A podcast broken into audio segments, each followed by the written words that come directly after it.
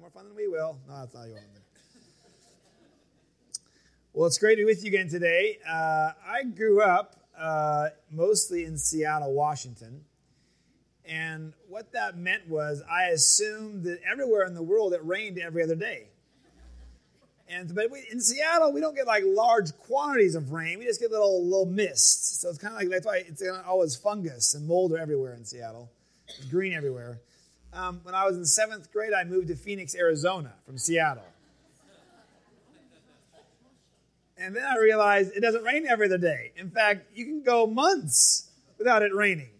Uh, needless to say, my first uh, month in in Phoenix was September, and uh, you don't want to hear this story. Anyway, I got sick because I like ran outside, got one hundred ten degrees, and you know, P E made us run. Of course, there was no shower in those days. You had to, anyway, so anyway, I like the rain. It's all to say, I like the rain, uh, and it's good. Um, and thanks for coming. Uh, exciting hydroplaning on the way here today from Boise. A lot of, drive carefully. It's good. Um, what is uh, the hardest, this is rhetorical, I'd love to, if you're in a small group, have you answer this question, but um, what's the hardest thing you've ever done? Um, I mean, physically or emotionally? Uh, my family uh, blessed me with um, a little Apple Watch a couple years ago. And one of the rules are, if you have this watch, you have to run. It's one of the rules. And so I started running uh, last year more regularly. And then my friend said, you know, you could do a half marathon. And I thought, why?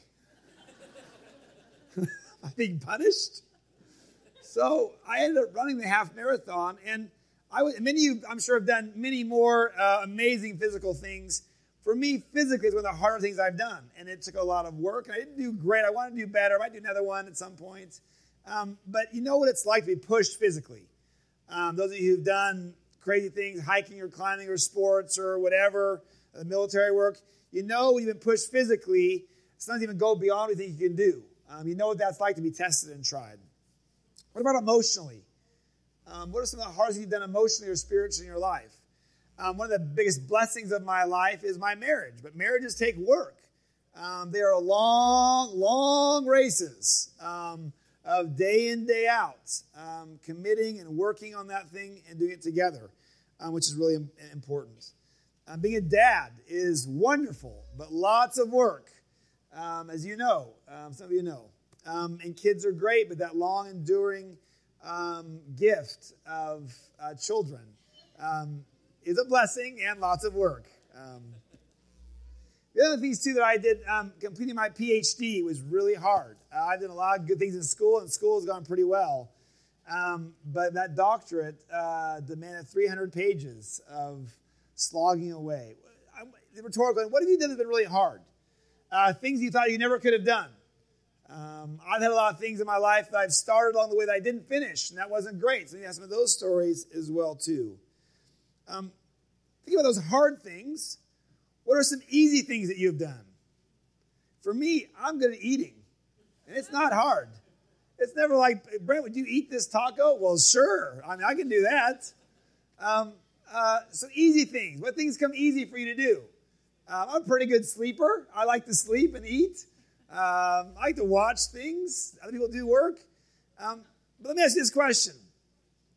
What do you value more, the things that come easy, the things that are hard? I, I wonder, and then... Um, There's not a right or wrong answer there. Be curious. Think about what things matter more in your life, things that come easy or come hard. Um, and then this, then the question turns here. What about Christianity? Should being a Christian be easy or hard?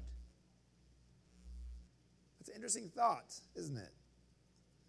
Um, one of the things we know is that to be on this Christian road, like lots of things, the long trek. Um, one of the heroes of my faith is named Dietrich Bonhoeffer. Maybe you know his, his most famous book is Cost of Discipleship. Um, he was a German uh, who um, in the nineteen thirties, forties, um, kind of spoke up against part of the resistance movement and spoke up against Hitler, so was in jail, um, but wrote several books. I mean, he had a book called Letters and Papers from Prison. But again, his most famous book is The Cost of Discipleship. Um, and there, ironically, the sad part of his life is he actually um, was killed, I think about three or four days before his uh, camp was liberated by the Allies. Um, but he wrote a book about cheap grace and costly grace. Some of the dangers of cheap grace is we kind of want God to be our buddy, to help us out when things, you know, aren't going great. But the moment things turn hard, we abandon, we run away.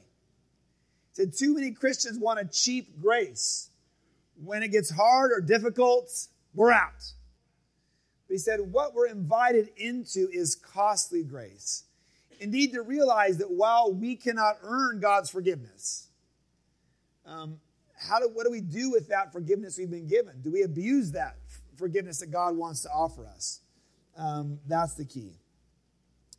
Um, so the things that are hard in life and easy in life. Have you ever been in a situation when you thought something was going to be easy, it ended up being very hard? Any of those stories? Do you have any friendships like that? You thought, this is going to be a great friendship, but it ended up being really hard work. Um, one of my really good friends, and I wish he was here to tell this story. I'm telling this story. Um, is actually, she was the husband of the volleyball coach at N N U, John Brosh. Darlene Brosh did volleyball at N N U a long time anyway. So John was a good friend, um, but he was one of those crazy guys, always doing weird stuff. So one night, um, I just finished out, hanging out in the gym, doing whatever. And he says, Brent, do you have anything going on tonight? And I said, not really. And he said, well, I, I need some help. And I knew John a little bit to know when someone says, I need some help, that, you know, it's, it's a loaded question. Is it like, well, you got to go lift a piece of furniture, or what are we going to do? So he said, well, come with me. Okay. So we start going to his house, and then slowly the plan starts to unfold. It's about now five or six o'clock. Basically, John had this old car. It's a Mercedes, like a nineteen sixty something. Didn't matter. Um, and it was great. It was broken. Um, and we were going to get it to Emmett. Now, we were living in Nampa. And those of you know the geography there, so we're going to Emmett. And so, but the plan was uh, he had this big nineteen seventies whatever van. Big metal van. And then we had this little teeny little tin can of a Mercedes that was very, very small. And the Mercedes um, couldn't drive itself. So we were going to be in a towing situation. So we just, he decided, of course, I'm like nineteen and an idiot. I don't know what's, what's better to do. So we decided we're going to take this van and give it about, literally about a ten-foot piece of rope and tie it to the Mercedes. Now, if anybody knows physics, this is going to be fine for a little bit. So I'm like, this is an adventure. Why not? Of course, um, we're driving, and as things are going okay when there's good like tension. But he could easily pull this Mercedes, no problem. And I will say, um, the battery was enough that I had lights on my Mercedes to go. But those of you who are mechanics know when you have lights on with no battery or alternator turning, eventually the lights are going to begin to die. And as the sun began to die, so did the lights begin to die. So we were driving pretty well, and here's the physics go this. I should have brought a little, um, imagine two cars with a rope. And so at one pole, it's great. When this one stops, this one has to also choose to stop on its own. And again, you have ten feet. So I kind of figured it out because this is a strong rope. So I could hit the brakes, but if I, that ten feet was out, boom. Slingshot back in. So mostly Nampa is pretty flat. However, those of you who know what's happening, when you drive to Emmett, there's a little hill there. Ten feet. Just as my headlights are beginning to go out, we're going down the hill. And you remember that I, I ten and I hit the brakes, bam, back and forth. Literally, I thought I was going to die, but I'm here today. I only had eighteen operations. It was great. No, I'm teasing. He got down to the bottom of the Emmett and goes, wasn't that fun? And I said, next time I'm in the van, you're in the car. Sometimes in life, um, it's not always fun to have unexpected, death-perilous adventures before you. Hey, you got you bored in five minutes, right? He did buy me a sandwich, I guess, after putting my life on the line. Um, the question with Christianity is this. Is it hard or is it easy? there's not really a right or wrong here. In our text today, and I'll be honest, our text is a hard, awkward text. You might like Jesus less after our text today. He's going to say some hard things. Part of the question is this: what is the cost of being a real disciple? Well, it's important we say there's nothing you can do to ever earn or deserve God's love. So it's really important we're not trying to like do some kind of works thingy. But what does it mean to live into this grace and this freedom that God is giving us? That's the question at hand. Um, so we're on a long trajectory, right? Remember we began talking about this, this, do you want to be a disciple is the question we're asking over and over.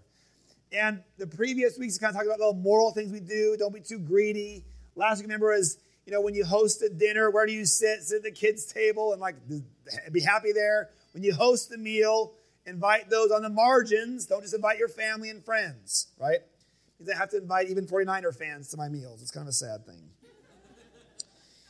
um, at the end of Jesus' story last week about, like, The um, the meals, in fourteen twenty-five, Jesus says, well, blessed is the man who eats that feast in the kingdom of God. Well, Jesus says nothing about honoring that, that request, right? But he tells them a story. He said there was a guy throwing a party, and this servant went out, and the, the master said to the servant, go fund everybody for the party. So, and these folks are mostly the, the elites, the rich and the wealthy, and they came and they said, we're busy. I just bought a new car. That's my trans- translation, right? I bought new property. Third one said, I just got married. Right?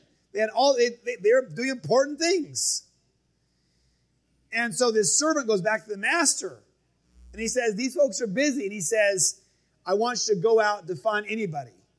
Those in the margins, the poor, the lame, the blind, find any of them and invite them to my banquet feast.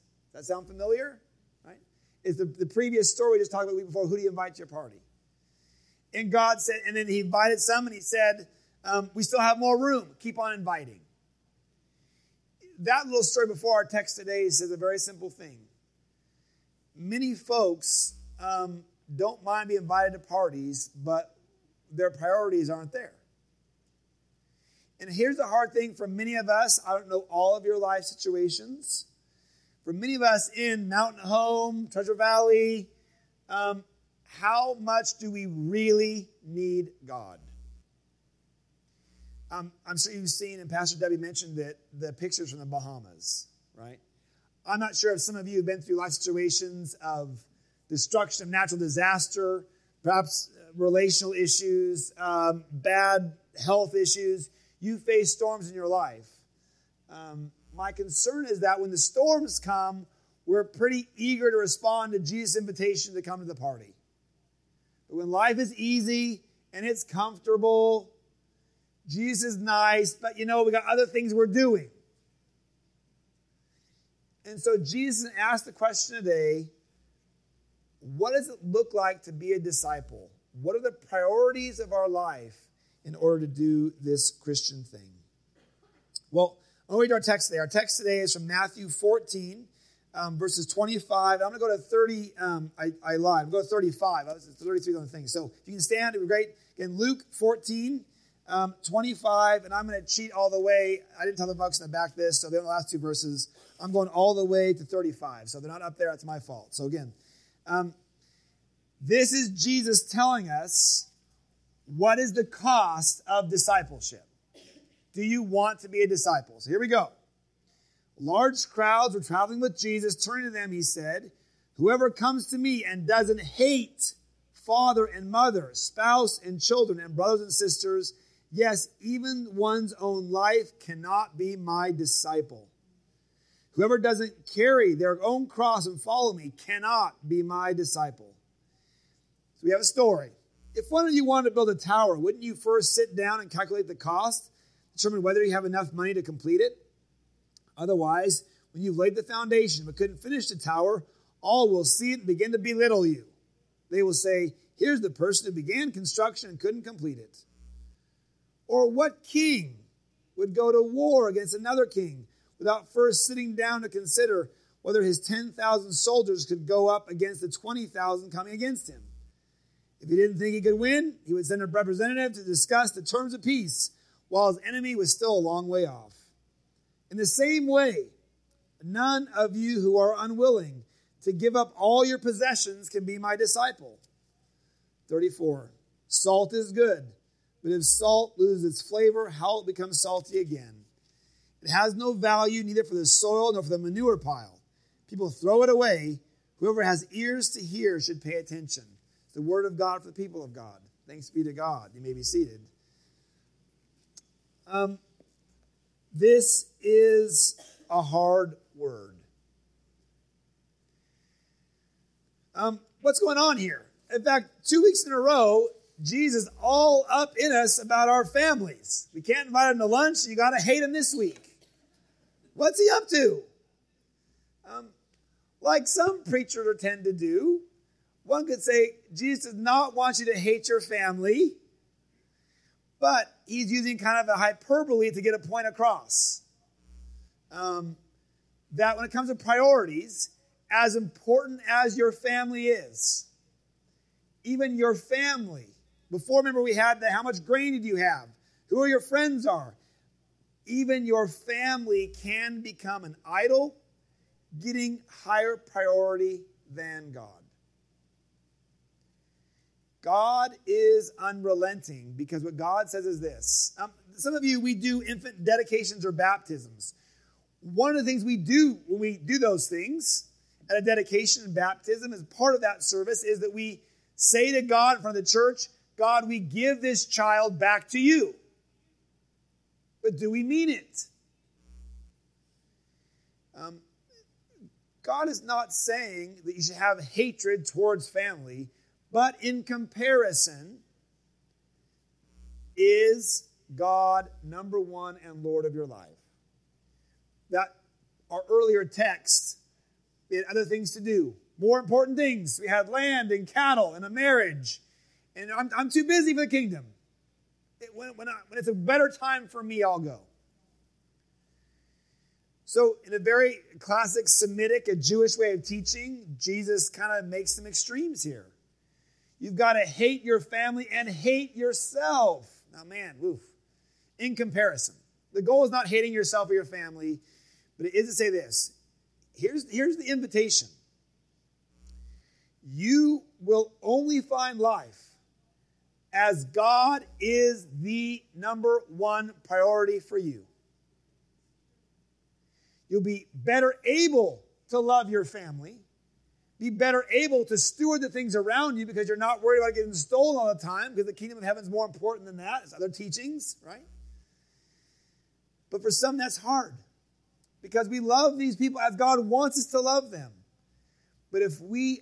So you remember the story. We referred to it earlier in this in the summer, I think. Remember the story of Abraham. Remember, Father Abraham, many sons.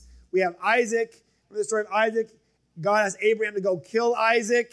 So they go up the mountain. Abraham was ready to kill. The angel stops and says, now I know that you will honor me more than anything else. What's the moral story of that? Remember, for, for Isaac was no more camping trips with dad, right? Um, but the moral was this. The question was this for Abraham. After all that story of twenty-five years of waiting, had Isaac become Abraham's God? Had Isaac become even more important than God had become? And so here Jesus is saying, any person in your life that has more importance than me, it, your life is, you're going to miss out because those things are going to have too high of a priority. Essentially, the question is this. If there is anything in your life that if God asked for it back and you couldn't do it, that thing is your God. Now again, these passages make me nervous of all the ways you can hear them and go sideways. I'll say it again. God is not wanting you to hate your neighbor or your family or to hate yourself in bad ways. But as an exaggerated example, he is to say to love God deeply, in comparison, is hatred towards anything else. So as Jesus does, the hard saying, let's tell a story, right? So we have this guy who wants to build a house. And when we um, build, any builders out there, right? Okay, we have no builders. That's awkward. Okay. Well, we'll find someone to build. Uh, we have we have kind of some, sure. So how many have ever lived in a house that was built? Okay? Crowd participation. Now we're all involved now. You were all in the house. Someone built your house. In case you weren't sure, that was all of you. Sorry. sorry. Um, I lived many places. Uh, lived. I've visited many places around the world. Uh, some of you have as well. Um, in some economies, um, they don't do like mortgages. You basically build your house based on how much money you have today. And there's not any kind of note. I mean, I, I've never been. Maybe some of you have. I've never been able to buy a house outright. Right? Just say, here's all the money, right? Well, in some economies, you just build as much as you until you get along. So there are houses and build, and often those houses don't go well. I've been in many places, and we're going to Russia, and there's kind of an area that does a lot. You have houses in multiple stages of being built based on how much money we have then. Well, the, the idea is this, this first parable is this. You probably isn't wise to have half the amount of money, because a half a house is probably not going to be helpful to you. Getting this slab of concrete is awesome, but without a roof, it's not so great. And one, it's then embarrassing, right? We got to plan ahead. I mean, when you set out on a long adventure uh, this summer, I set out a long six thousand mile adventure, and it mostly worked out okay. Um, but I was strategic on where I had to get gas, because not having gas would make it for a bad day. Um, plan ahead. Next illustration, a little more intense. The king's going to go to war. And he recognizes, we're going to lose. So instead of going in thinking we're going to, pretending we're going to be okay, we're going to send the emissary out and say, hey, white flag, let's have peace. By the way, there's a great line I learned one time. Those, those who fight and flee. Um, those who fight think that they will win. Those who flee are often those who would fight, but though they would lose. So he says, this king, if you know it's not going to go well, wave the white, white, white flag and say, hey, it's better to be alive than to be dead by your enemy. So two things about this story is very simple. Do you count the cost for what's going on to happen? So what does it mean for us today? Um, I remember um, when I was a youth pastor in Kansas City, and we had a youth camp. I love youth camps. Um, was a part of one this summer. I'm probably way too old to speak at them any longer, but they keep inviting me, so whatever. It was fine. Um, but I remember going to a youth camp, and we had this time where um, kids would come to the altar and respond to come and accept Christ in their life or grow deeper with Christ. It was wonderful. But I knew that I knew this kid a little bit. And so um, me and then my another youth pastor were kind of talking to this kid afterwards, and I said, you know what? You probably don't want to become a Christian. It's not a good idea. It's going to be really hard. There are things in your life you have right now that you're going to have to stop doing. Things you do, people you hang out with, there's a lot about things. And being Christian, it's going to be hard. You probably don't want to do it. And he was like, and my other friend was like, what are you talking about? Like, sign him up. Get the steak knives. It's good, right? I mean, um, it's the idea of, why would you tell someone not to do this? Well, in the end, we got around to, I really wanted him to become, but I wanted him to know the cost. I think sometimes we've sold a cheap Christianity that's simply about, like, getting the good stuff and not the hard stuff. Um, the Holy Week begins with Palm Sunday. Palm Sunday is one of the most awkward days of the church year. It's like, Hosanna, Hosanna, praise be to God, woohoo! But unfortunately, what we know is, and the disciples were having a great time on Palm Sunday. I mean, they were in the entourage. It was great. It was great to be with Jesus. They were celebrating him. So, I mean, I'm being celebrated with Jesus. You're in that close group. And that's going great. But then the Holy Week begins to go forward. And as it goes forward in that week, all of a sudden, uh, things take a turn on that Thursday night. And all of a sudden, all these praise chants were turned to soldiers in our face, and they're ready to arrest Jesus. And these disciples, who were very willing to follow Jesus on Palm Sunday, when the soldiers came And after he had the cutting off the ear and Jesus saying no, all the disciples scattered, right? Not one disciple followed Jesus. I read an author, I'm not sure if I made you read that book, To Share in the Body. Anyway, yes, you did. That's a great book.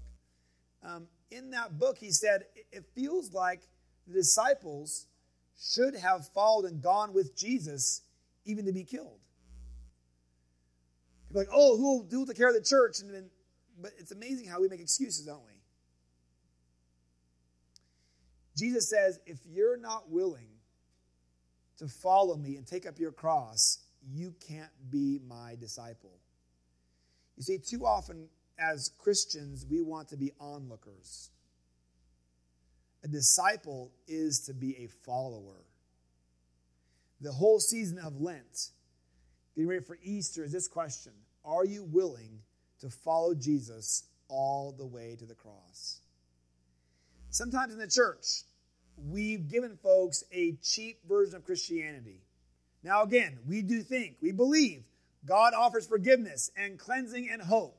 Amen, hallelujah. But along with that, he says, to live into that forgiveness and hope, we must be willing to follow Christ wherever Christ leads us. And too often, we want Jesus to do stuff for us we actually don't want to follow him. So this text is hard. You might like Jesus less after today. I don't know. But Jesus wants to be upfront with you. Count the cost. Count. It is absolutely. What we don't know is to follow Jesus in, follow on that cross, that actually is the road to life.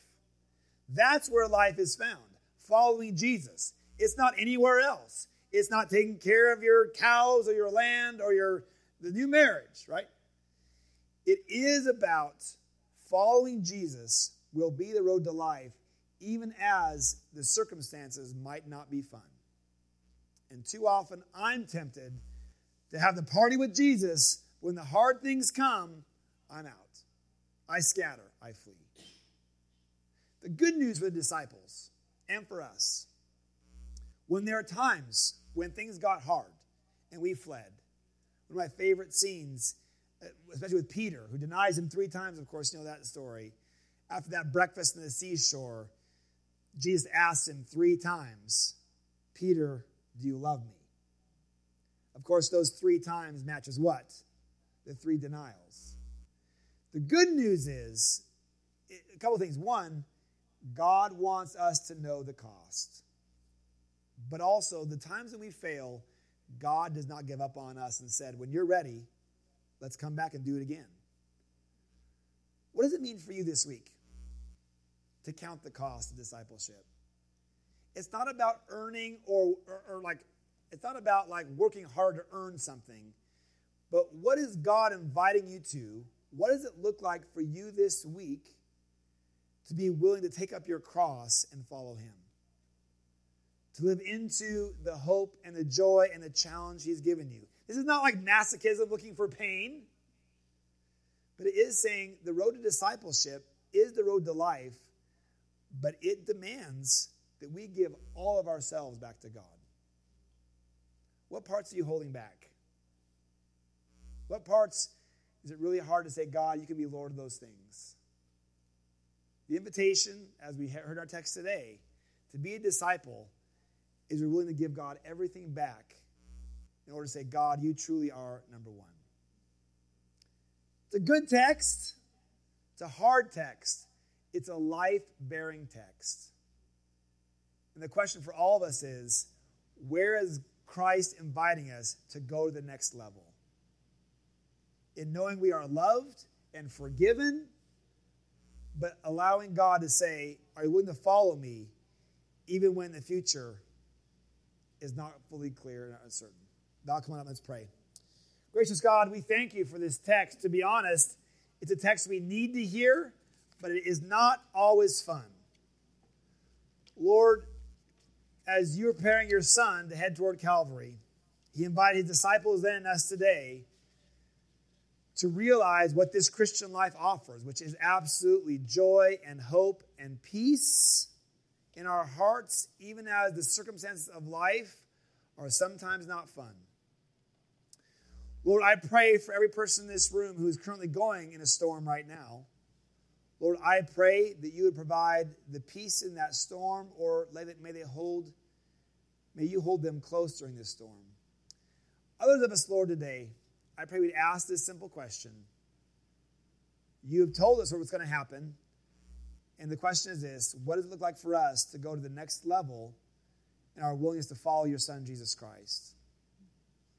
What are areas this week where you're inviting us to deeper levels of life and obedience and to better live into that calling? The good news is this, Lord, we also know, and sometimes we've failed, you're ready to take us in and forgive us again. But Lord, I pray be willing this week even. When Jesus gave this word to his disciples, he looked at them and loved them. That word today, I hope today you know you are loved.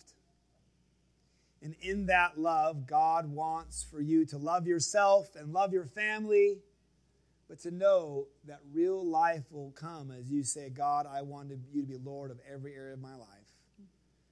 But we can't do that on our own, can we? The Spirit will help us. It will help each other. So receive his benediction.